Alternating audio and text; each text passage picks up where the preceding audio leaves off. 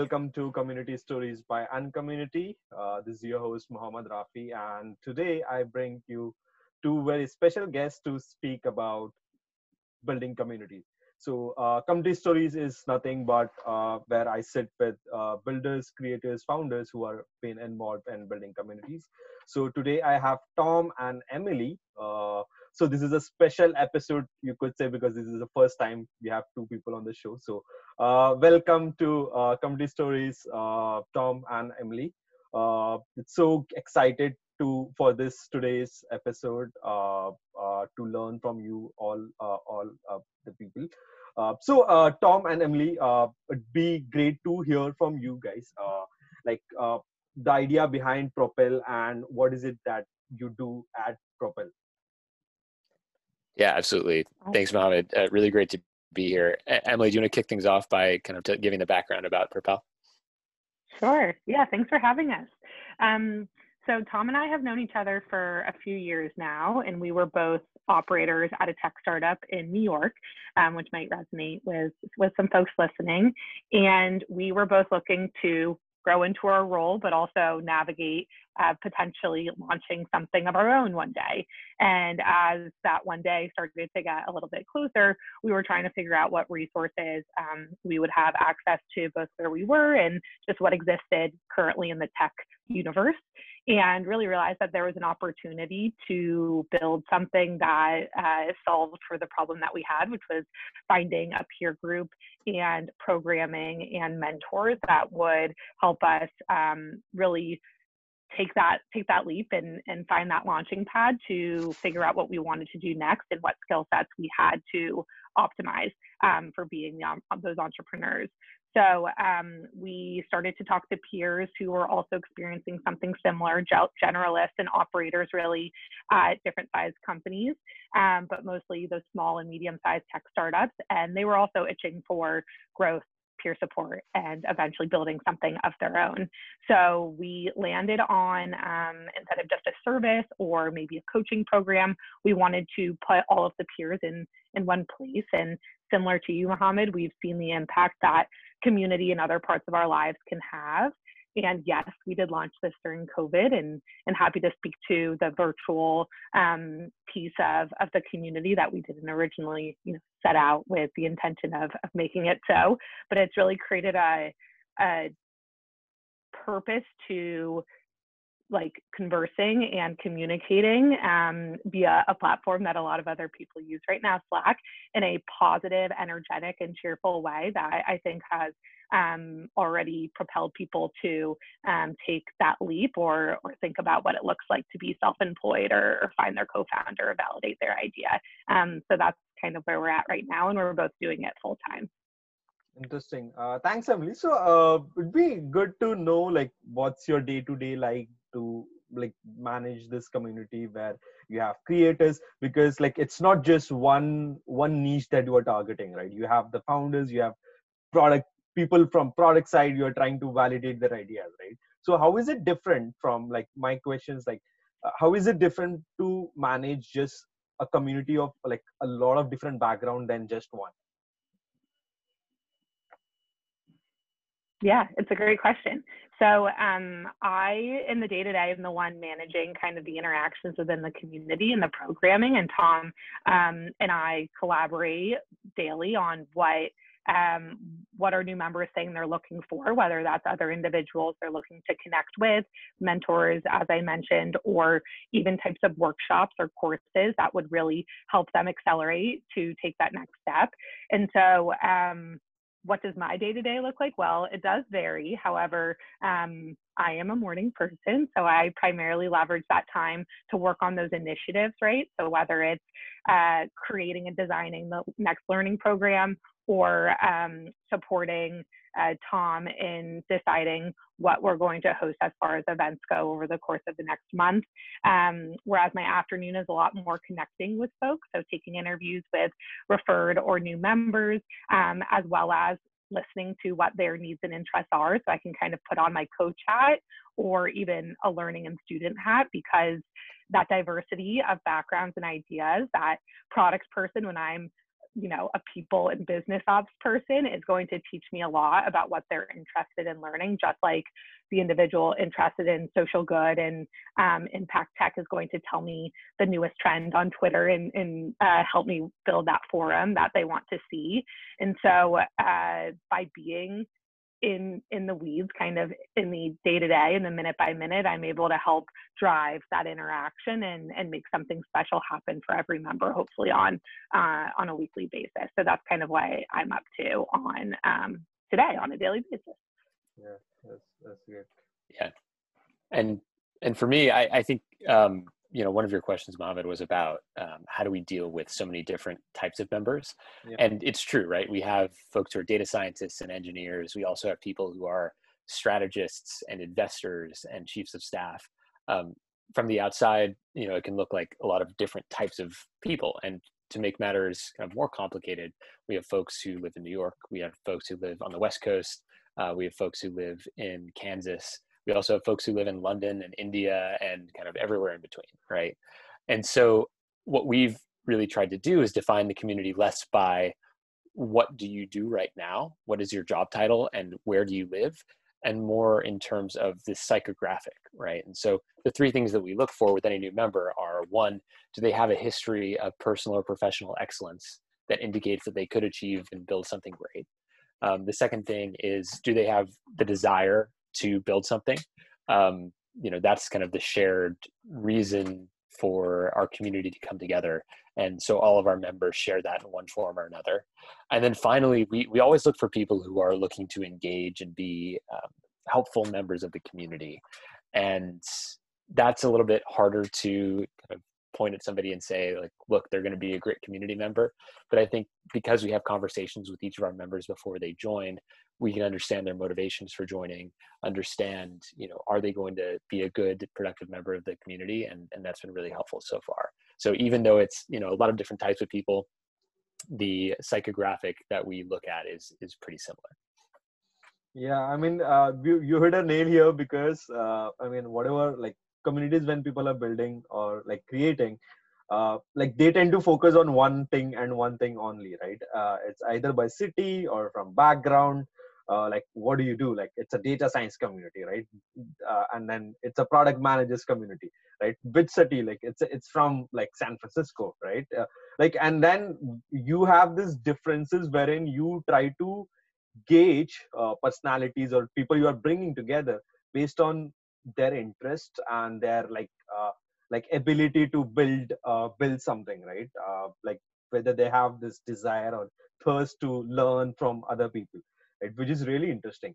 I think uh, so uh, uh, this is this is like uh, so one of the thing which i noticed is propel uh, right? With propel like you you started with a paid community right? Instead of a general like open open to public right? And if you have if you had done something like open to public then you wouldn't have be able to like gauge people based on any kind of facilities because you would have been flooded with members, right? So why this approach of paid community?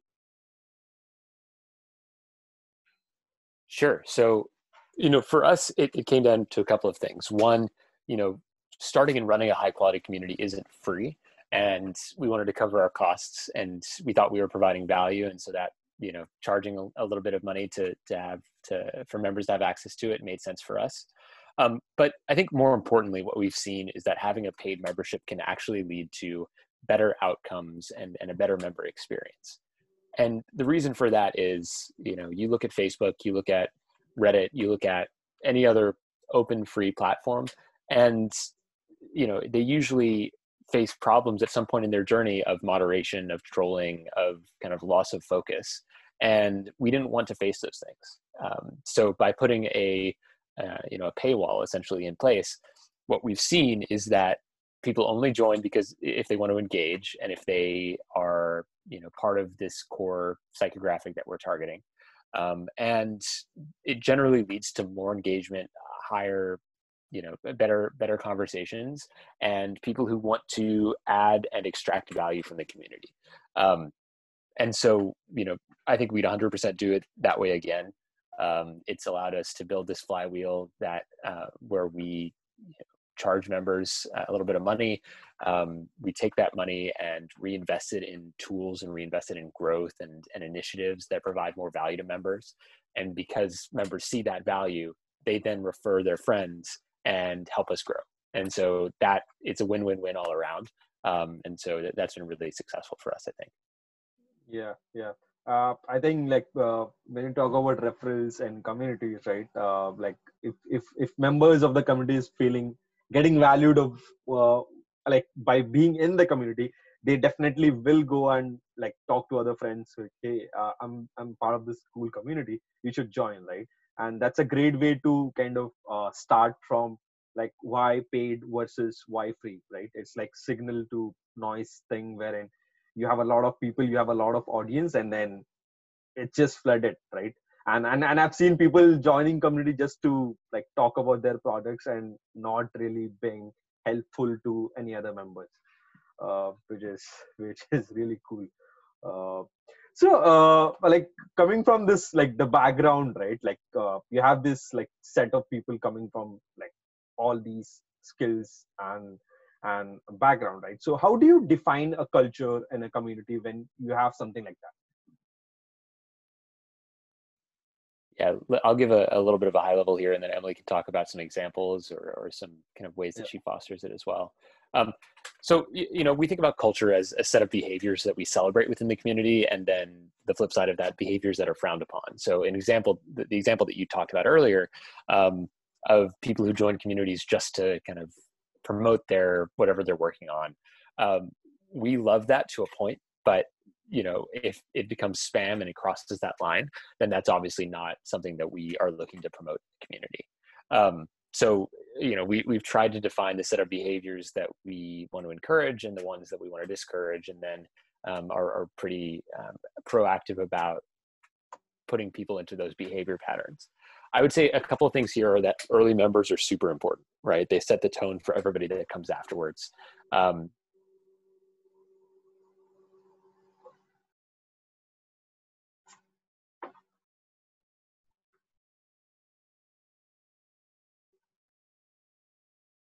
if you're bringing in members who are aligned with the mission and the way that the, the culture and the way that you operate, uh, the members will buy in and the processes and rituals and kind of flywheel will start working and they'll start pushing on that rock for you. And the culture is going to continue in that direction and kind of just increase in speed uh, over time. But you as a community leader have to be the ones to get that started. Um, emily you, you, want to talk a little bit about how we, we did that in the early days and kind of things you think about now? Yeah I, Lily was smiling talking about the rock analogy because it feels like ages ago, but when we were smaller, um, it was really intimate, but there definitely was a lot of uh, pushing to do and testing, right? Because it's a new, it's still a new product. Like community has existed for ages, but ours is going to look different from yours than someone else's. And so, um, you know, one thing that we've done, or one thing that I think of as a North Star as far as community is when I join a community versus a workshop or a program or a conference, I am there primarily to find my people. I'm there to find other people that are going to talk to me and support me in ways that I can relate to, but I also um, am looking for diversity of opinion and of interest. And so we have really thought about helping folks um, nurture relationships by making it clear where to locate the wider community, so kind of the public channels, if you will, or um, knowing who's who in the community and having some good information about them, both professional and personal, because we are all human. And while we might have some quarantine hobbies right now, there's still a lot, a lot to learn about each other. Um, and then also helping folks find um, their micro communities. So uh, whether that's me better understanding, like we've talked about, their future goals and helping connect them with the other folks in the community who, who similarly have those future goals, or even um, helping them locate people with similar interests or affinities as them. So we've we've really leveraged that to show each member that like we do care, and while um, for as long as they are in the community community and as long as their interests and goals grow, we will continue to help them foster and find those people and relationships that will support them.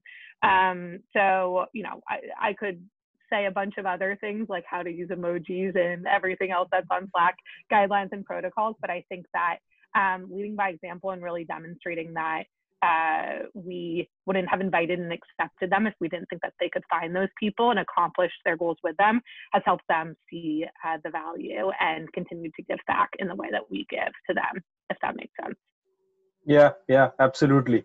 Uh, I mean, uh, like, uh, so you spoke about like joining a community versus joining a workshop right now i like so which which which brings to me like the next point right uh, and, and in your website you have like the audience is not the community right? And this is something i mean this is the question of 2020 i guess. Like a lot of people are like still discussing this topic like do i need an audience or do we do should we have a community right? So what's your thought on this tom uh, emily? Yeah. I, I think you know these audience and community are both terms that are becoming really popular these days and and um, every startup wants to have a community every every person wants to build a community. Um, and most people uh, there are a lot of people that are conflating those two terms but i think they're they're really fundamentally different things. Um, there's a bill gates quote um, he said that you know a platform is when the economic value of everyone that uses it exceeds the value of the enterprise that created it. And i think that there's an, an analogy here to communities essentially um, so if you put that, if you put community in that framework, it's that community is when the commun- cumulative strength of relationships between members of the community exceeds the strength of the relationships of the members with the originator of the community, right? So if the ties between members are stronger than the ties like directly from the leader.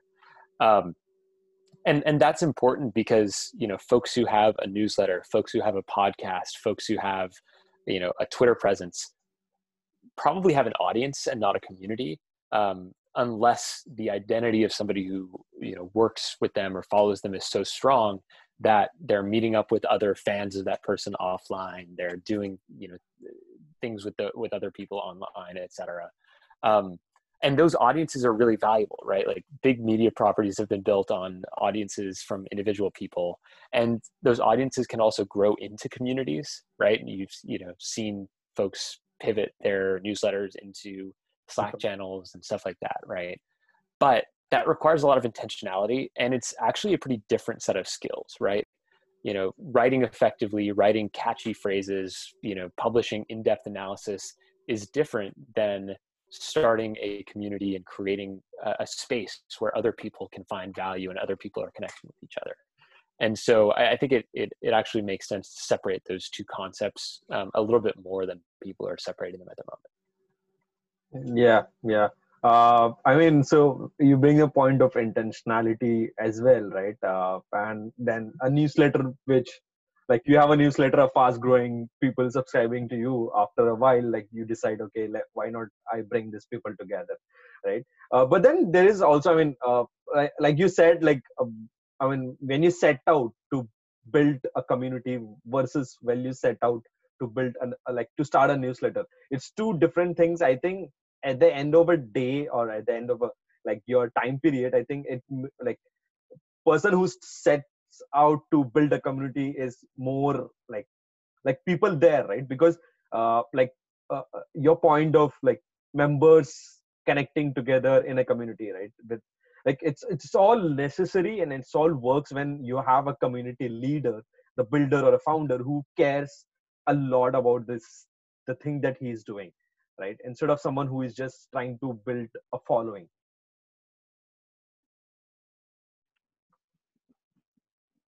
Yeah a hundred percent. I think um, that definitely is a is a big differentiator. And as we even mentioned at the beginning like our story originates because we were trying to solve a problem we experienced but there are so many other people experiencing this problem. Um, and it's not to say we won't deliver content or haven't delivered content um, and that we won't you know amp up someone who is building something of their own and, and help them get a following on their newsletter or on that product that they're building.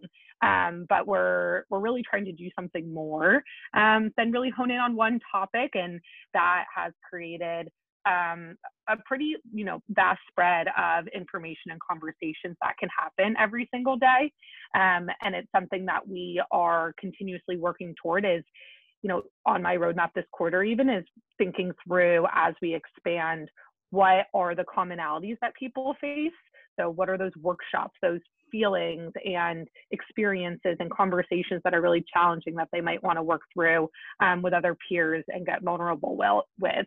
But then also, what are the really technical things that only someone else who's building an e-commerce website needs to work through right now, and how can I ensure um, that they find those other folks? And so. Um, you know, I, I know this is something that you wanted to bring up as well. We've really seen that the more outward, honest, and clear people are in what they're looking for and what they can provide to the community, the more that it feels like we're not just building to solve for a problem that we had or have, we're helping others actually build this to be a solution for the problems that they're currently and will face um, down the line. Yeah, interesting. Uh, so, uh, uh, like, uh, there was there was the point again, like, the community is not yours it's ours it's ours right? So can we can we like dive down into this? Like what what does it mean? Like is it something like build with community or there's this phrase wherein like build with community versus build for community right? So what's i'm i'm sure there's something related to it like would be great to know what is it? Yeah. Um I, I think that's great build with community i like that might keep that um you know it does constantly for us go back to the happiness of our members, just like anyone would care about their users or their customers. And, you know, there's lots of conversation in any type of leadership role or trainings on having an ownership mentality. And as you go off and build something, of course, you're going to have an ownership mentality. And a really beautiful thing that has happened is those most involved, those early members, those most active and engaged members, um, or the members that have not been super happy, they have let us know what they would like to see and also helped uh, drive that change so that in the early days as we form um, a, a place that has a higher level community, these micro communities, and as we build relationships and connections and expose them to ideas and topics that could actually be, you know, uncomfortable or something they haven't seen, even those who went to business school have have found a lot of value too.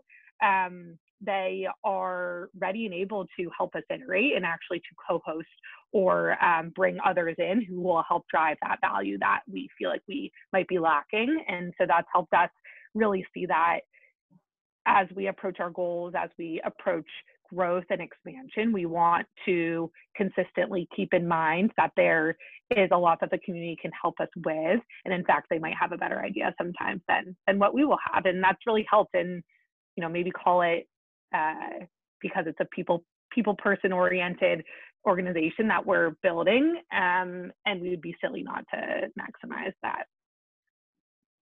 Yeah, yeah. Tom, uh, are you adding something to it? No, I think Emily said it well. Yeah, yeah. Uh, that's that's uh, like amazing to kind of hear the story of Propel and what you guys are doing. To be like very honest. Uh, so uh, one last like uh, so uh, we are closing down. So let's like uh, uh, the. I mean, it's it's a question I ask. Uh, I've I've been asking. So it's like million members in a community versus hundred members a day for 365 days so what would you choose and like why yeah um so sorry reframe that is it a million members in the community overall or yeah, yeah so let's say like okay. uh, so yeah. launching a community you get a million members in a day and then you have like 100 members every day for the next 365 days mm-hmm. yeah I, you know i think it, it really depends on the type of community. For us, I think growing slowly and steadily makes a lot of sense, right? Um, I, I, think in general, communities are really fragile at the beginning and then incredibly robust as they grow. Hmm. Um, and to have a community with a million members from the very beginning, um, without any shared norms, without any shared culture or history, uh, would be tough to sustain, honestly. And and I think unless you have an incredibly um, real reason for bringing people together and, and commonality that's drawing everybody together and, and causing them to do the same things, uh, which is hard across a million people, it's probably going to disband or devolve into chaos. And so the approach that we've taken is, hey, let's start small. Let's uh, bring on a few members, make sure they're aligned with our mission, make sure that you know they're having a great experience, and only when that condition is met, then we bring in new members to the community. Um, and it, that's become easier and easier as we've gone, gone along, and people have you know said that they're very happy with the experience, and that's kind of given us the uh, the permission to go out and, and grow the community. But um, I think that any community that, that grows too quickly um, is at risk of of overextending itself or losing sight of the core mission unless you know the, the experience scales alongside it. Yeah, yeah. Uh, it's like dying fast uh, because I mean, and, and today I, am sure in these like we are, we are into 2021 uh, i'm sure we'll see like a lot of smaller niche micro communities kind of thing. Like uh, getting bringing small people together like as you're doing in a cohort basis right? Like bringing small set of people uh, and then you grow. Over period of time you'll have a like a rocket uh, like a, a, sudden spike right? Uh, once you are grown uh, so much big. Yeah i think that's right right? You know certainly have ambitions to grow propel to be a very large community eventually. Um, we think that there are hundreds of thousands of people who could start or lead companies that could benefit from the the help that we want to provide uh, and that we, we're building a community to provide. Um, but we're not trying to be uh, 100000 members by the end of the year for instance right? That would be um, overly ambitious or just you know i think it would put the community at risk. Um, and that's where i think you know some of the traditional funding models for folks in the startup space um, in other words venture capital are probably a poor fit for communities right? Um, having a community leader committing to a an incredibly rapid pace of growth um, committing to that basically to their investors um, above you know prioritizing the members of the community is risky and i think that that means that it's much more likely to fail and much more likely to harm the people involved than it is to uh, be of benefit. Um, i think kind of having a longer term view having a more patient growth curve um, and and prioritizing growth only when the experience scales um, alongside that growth is the way to, to, to grow these communities. Yeah i agree i agree. Uh, so uh, yeah uh, i mean uh, it's uh, where uh, where can we find uh, you uh, i mean propel what's what's where can we find you online emily and tom and our propel? Yes. We are currently on linkedin and twitter. Um, propel community on twitter. And yes. one of the many propels on LinkedIn, but you can also find Tom and me on LinkedIn and just follow that way. We're sharing content, um, some highlights of what's been happening in the community, and you can also see when we're onboarding our next class. So, so definitely reach out. Yeah, and I, I just add uh, check out our website www.propel.run um, and throw in an application if, if what we talked about today resonates with you, and uh, we'll reach out and uh, see if it's a good mutual fit yeah so to our listeners you know where to find propel and we'll link uh, to the show notes below as well. Uh, thank you so much uh, for coming on tom and uh, tom emily. Uh, it's a great like great conversation and totally loved it and all the best for you. Thanks mohammed. This is great. Really appreciate it. So nice to chat. Thank you again. All right that's the end of our